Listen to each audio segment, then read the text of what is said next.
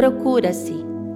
Cumpriu-se assim a escritura que diz: Abraão creu em Deus e isso lhe foi creditado como justiça, e ele foi chamado amigo de Deus. Tiago 2:23.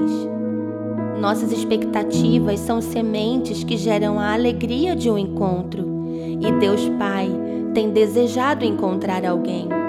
Seu coração tem buscado encontrar um amigo, alguém que esteja pronto a ir por ele e resgatar aqueles que ele ama. Um amigo fiel, disposto a atender o seu comando quando chamar. Amigo chora junto, sofre, ama e se doa. Ser amigo de Deus é estar pronto para andar de mãos dadas com Ele, a fim de reconquistar e restituir a vida sobre a terra estéril. O céu tem procurado por uma geração de amigos, de intercessores que, como Abraão, pelo clamor, salvou Ló e a cidade de Zoar.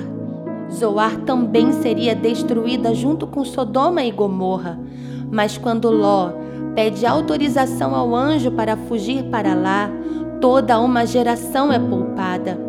A cidade, que até então estava condenada à morte, agora torna-se cidade e refúgio. A cobertura de um intercessor não atinge só o indivíduo, mas todo o ambiente que o envolve.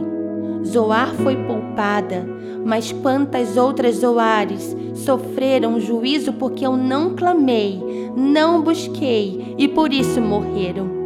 Deseje ser amigo de Deus, seja um intercessor, e teu clamor poupará vidas da morte e cidades do juízo.